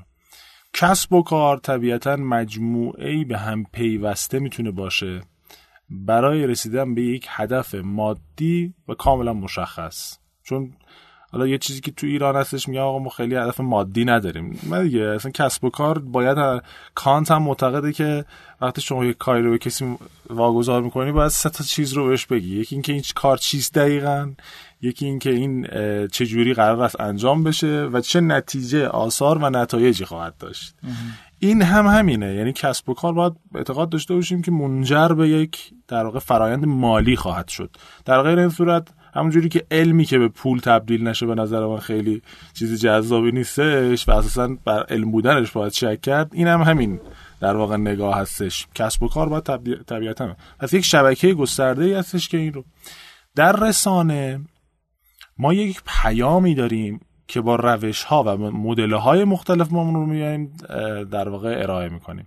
در واقع پیامی که منتقل میشه از طرف تولید کننده و تدوین کننده و ابزاری که اون رو منتقل می‌کنه اون تعریف میشه تعریف رسانه. حالا این همین رادیوی خود شما هم همین مفهوم داره در واقع تو حوزه فعالیتی که دارید می‌کنید. بازم توضیح بدم. نه خوبه. من می‌خوام پین پونگی بشه که شما سوالات آره، بیشتر بپرسید استفاده می‌کنیم. ارزم به خدمتتون که اگه میشه یه نمونه ای از در از کاری که انجام دادین یعنی حالا ارتباط با رسانه ها مدیریت ارتباط با رسانه ها و درست گفتم؟ مدیریت ارتباط بله مدیریت ارتباط ارتباط بله.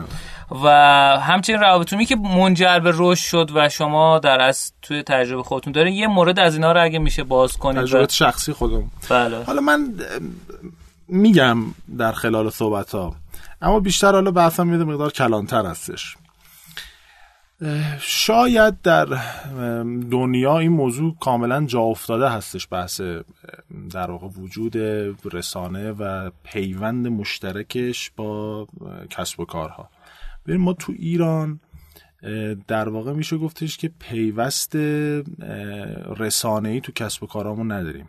یعنی شما وقتی کسی که می‌خواد یه business ی رو راه اندازی کنه کسب و کاری رو راه اندازی کنه طرحش رو می‌نویسه business model و business strategy شو می نویسه اینو که میاره شما می‌بینید که این پیوست رسانه ای نداره.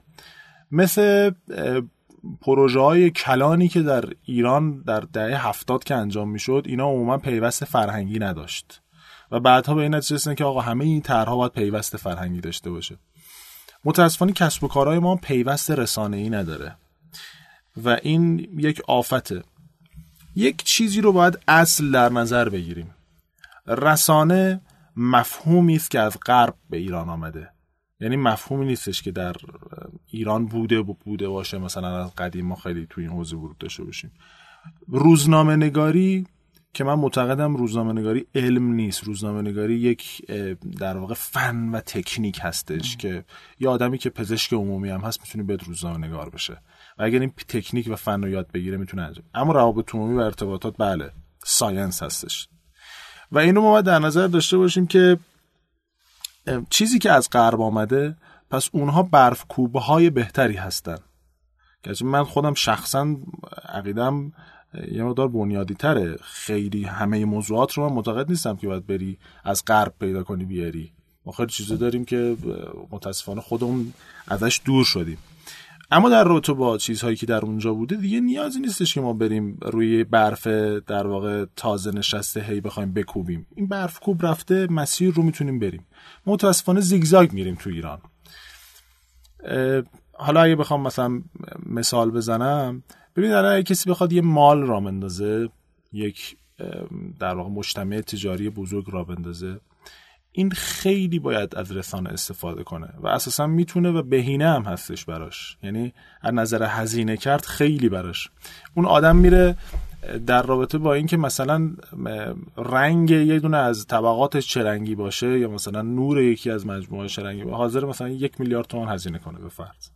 ولی حاضر نیستش که بیاد در رسانه مجموعه خودش رو بشناسونه و توانمندی های مجموعه خودش رو بگه و این رو یک باز تعریف بکنه.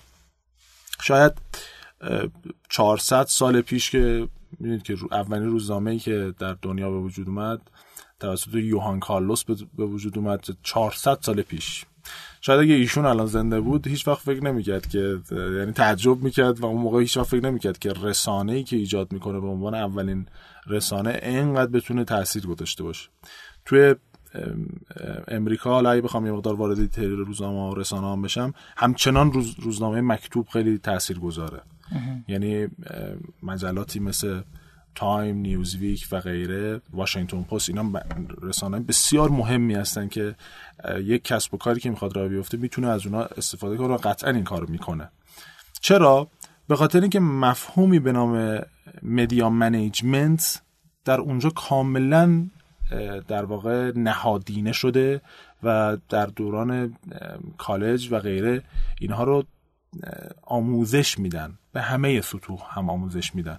و اهمیتش رو هم در واقع نشون میدن که چقدر مورد اهمیت هستش. ما در ایران شاید اگه بخوایم مثلا بگیم این مدیریت رسانه رو اگه بگیم مثلا حالا مدیریت رسانه خیلی فکر می‌کنن که به قشر نویسنده قشر روزنامه نگار گوینده رادیو صدا و این مجموعه ها مثلا برمیگرده.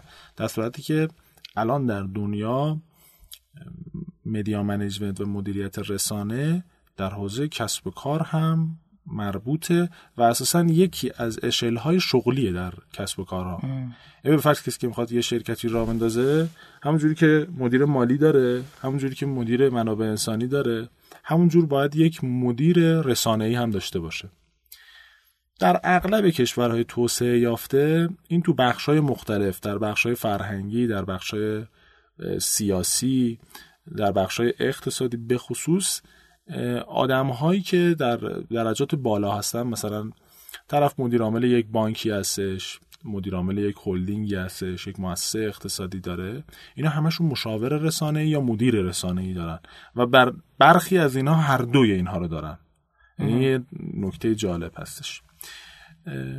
اما اگر بخوایم حالا بپردازیم به اینکه تو ایران چطور میشه این کارو کرد باید شناختی بیشتر بشه از این دست برنامه هایی مثل شما بیشتر بشه و کار بشه. ما یه پرانتز باز کنم. ما تو این برنامهمون چون خودم وقتی احساس می‌کنم یه چیزی مهمه یا بیشتر شناخته شده باید بشه بیشتر میریم در موردش برنامه می‌سازیم. ما آقای مجید کسی رو داشتیم به عنوان صاحب اخبار رسمی و حالا به عنوان یک بله. ژورنالیست اگه بخوایم بله، بگیم. بله. آقای وحید حج فروش رو داشتیم. ایشون هم به عنوان ژورنالیست که توی فناوران قلم می‌زنن. یه مهمون دیگه هم داشتیم که هرچی فهم کنه حالا یادم نمیاد که ایشون هم تو حوزه رسانه بود. فکر کنم مهمون چهارمی هستش که در خدمت شما هستیم و این موضوع به نظر بنده انقدر اهمیت داره و انقدر استارتاپ ها و کسب و کارهای نوپا و حتی کسب و کارهای کهنتر به قول شما ازش قافل بودن که این قدرته مثل یک اجدهایی است. هر کی بتونه بره این رو رام کنه بله. آتیشش هم مال خودشه. بله همینطوره. من مثلا اگه بخوام مثال بزنم حالا به واسطه اینکه خودم تو مجموعه های مقدار فعالیت داشتم اسمشون رو نمی‌برم. ولی ای و بی هستش دیگه. ببینید مثلا دو تا مجموعه که در حوزه فرش دارن فعالیت می‌کنن. اگر جهت تبلیغاتی می‌خوایم بگیم مشکلی نداره. نه بحث تبلیغاتی نیست. بحث ملاحظاتی است که حالا یه مقدار همه سیاسی چون همه اینا نه اتفاقا ملاحظات اقتصادیه. چون همه این دوستان با ما رفیقن می‌خوام وقت فکر نکنن من بدیشونو دارم میگم. بعضی که وجود داره اینه که یک مجموعه A یک مجموعه B. هر دو دارن تو حوزه فرش فعالیت می‌کنن. ابتدایی که اون مجموعه اولی شکل گرفت خب تو حوزه رسانه فعالیت کرد. اومد اخبارش رو منتشر کرد. اومد خدماتی که داشت رو منتشر کرد. و اون مجموعه B که اومد فعالیت کرد فقط تبلیغات کرد. یعنی به advertising پرداخت. و یک نوع رقابت حالا در واقع شاید من اسمشو می‌ذارم رقابت کاذب ایجاد شد بین این دو. طبیعتا رقابت کاذب یعنی اینکه رقابتی عملا انقدر بزرگ نه یعنی انقدر بزرگی که لازم نداره یا اینکه اون تبلیغ کرد یعنی کم تبلیغ کرد بله دقیقاً. اینو من میگم کاذب. یعنی رقابتی که شما بابت برای هیچ و صرفا برای اقناع ذهنی خود مدیر عامل اینو با هم بیام رقابت کنم اصلا معنی نداره. مثل زمانی که کارخونه های ساخت پفک نمکی خیلی توی شبکه تلویزیونی فعالیت می‌کردن تبلیغ می‌کردن. البته اونا بازار مصرف خیلی داشتن.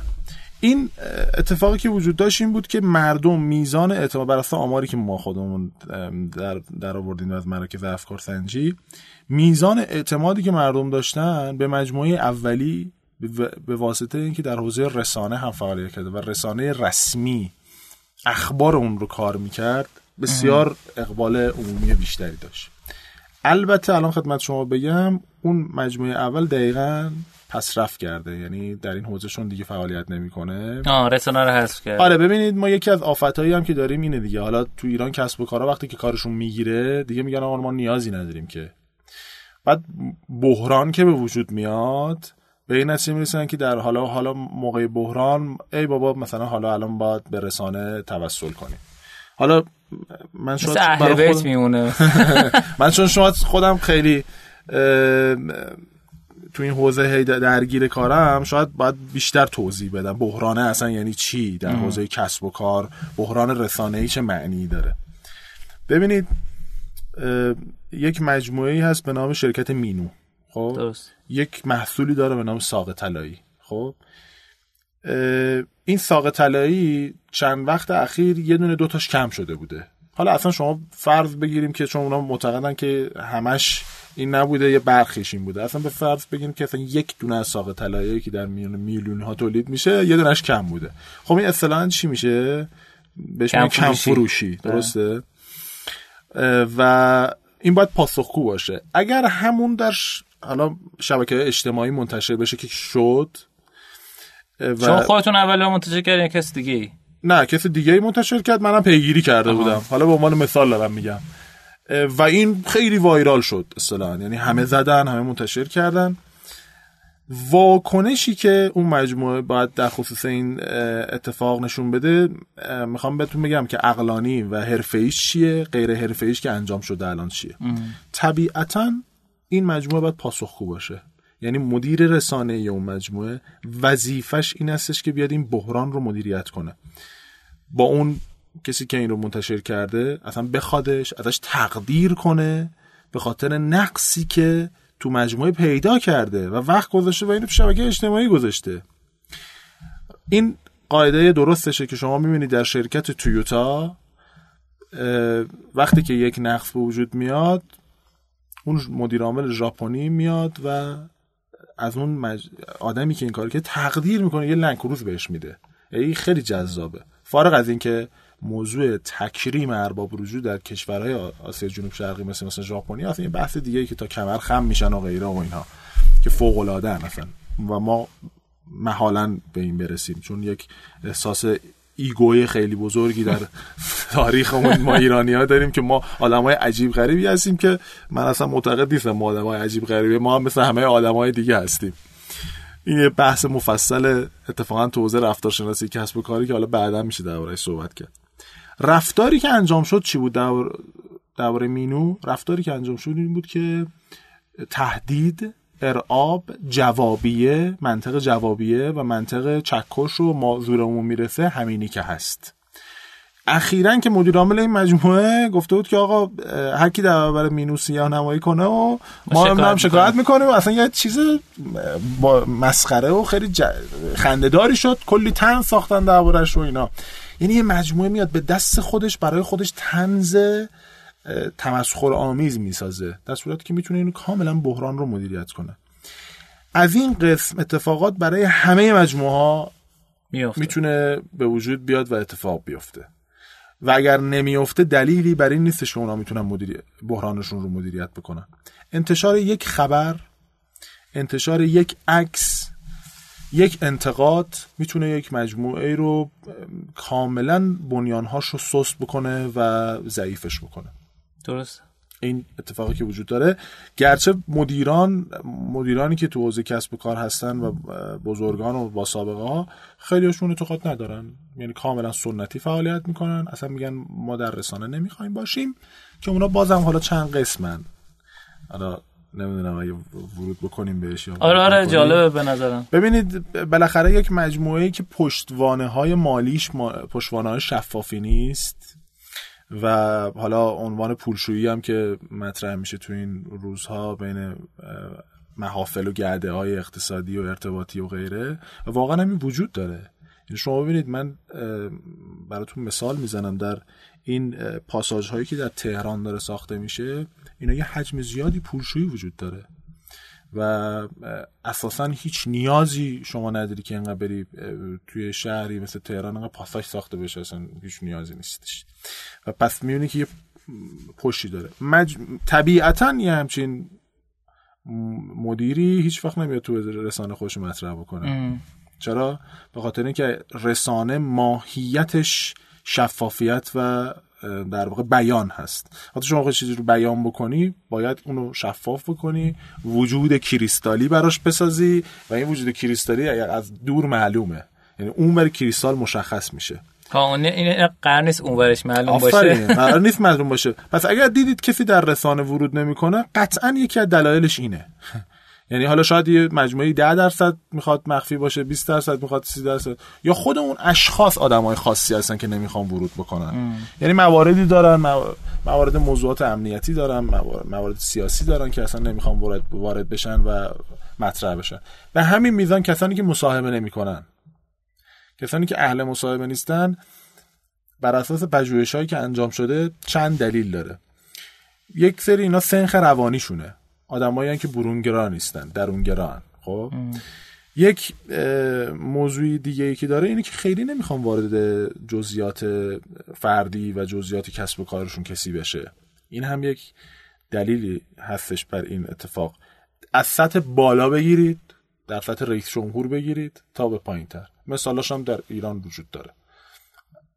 چندین رئیس جمهور ما داشتیم. خیلیشون اهل مصاحبه بودن خیلیشون اهل مصاحبه خیلیشون اهل سفر رفتن بودن خیلیشون اهل سفر رفتن نیستن. خب اینا سنخای روانیشونه. در عین حال ملاحظاتشون هم هست.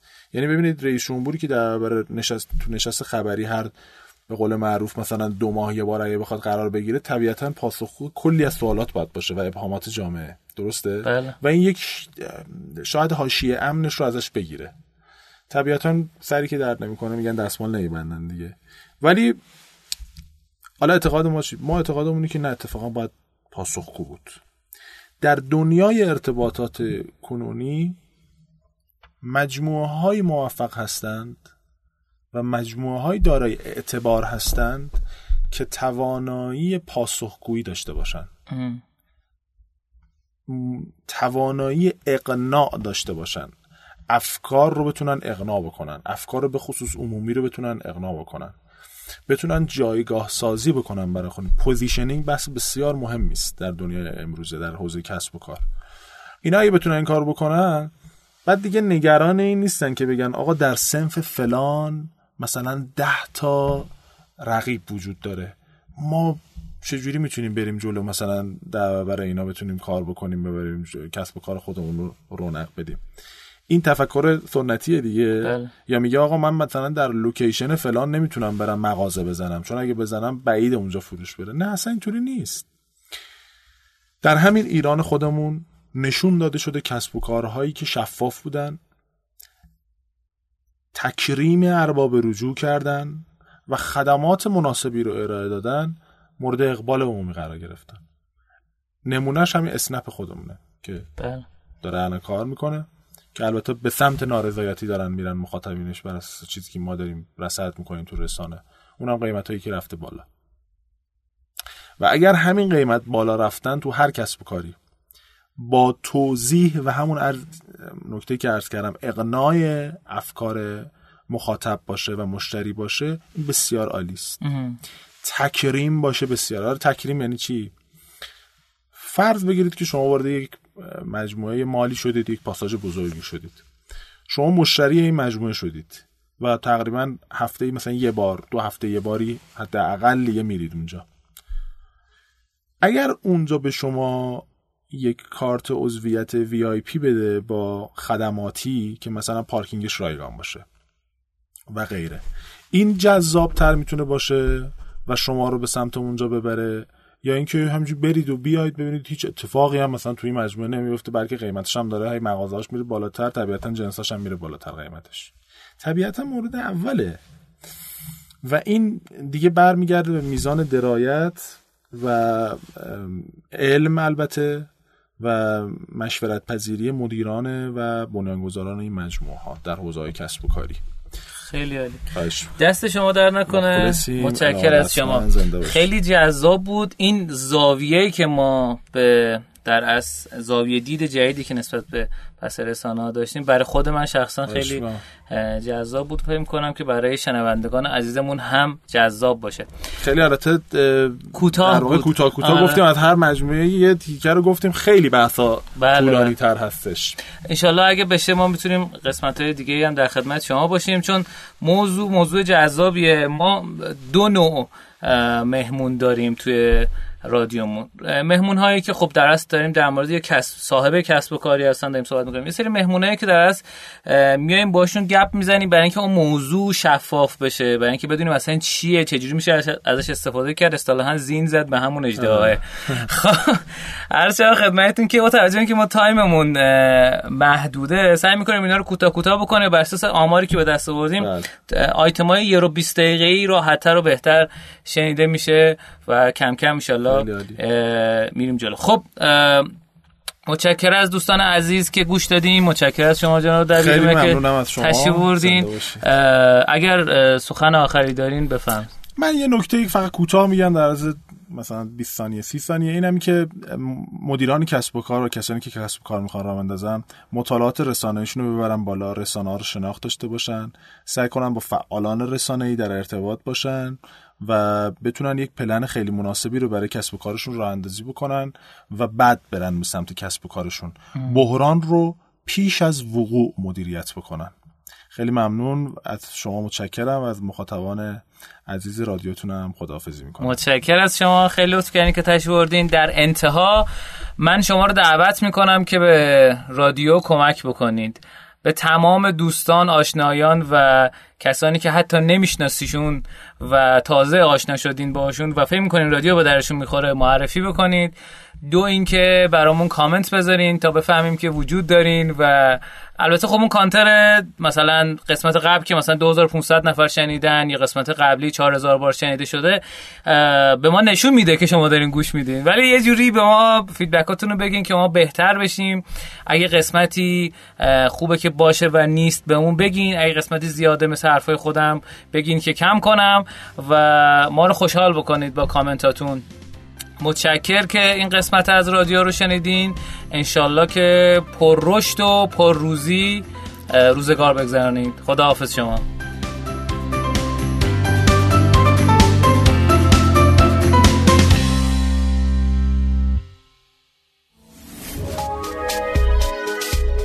شنوتو سرویس اشتراک گذاری فایل های صوتی www.shenoto.com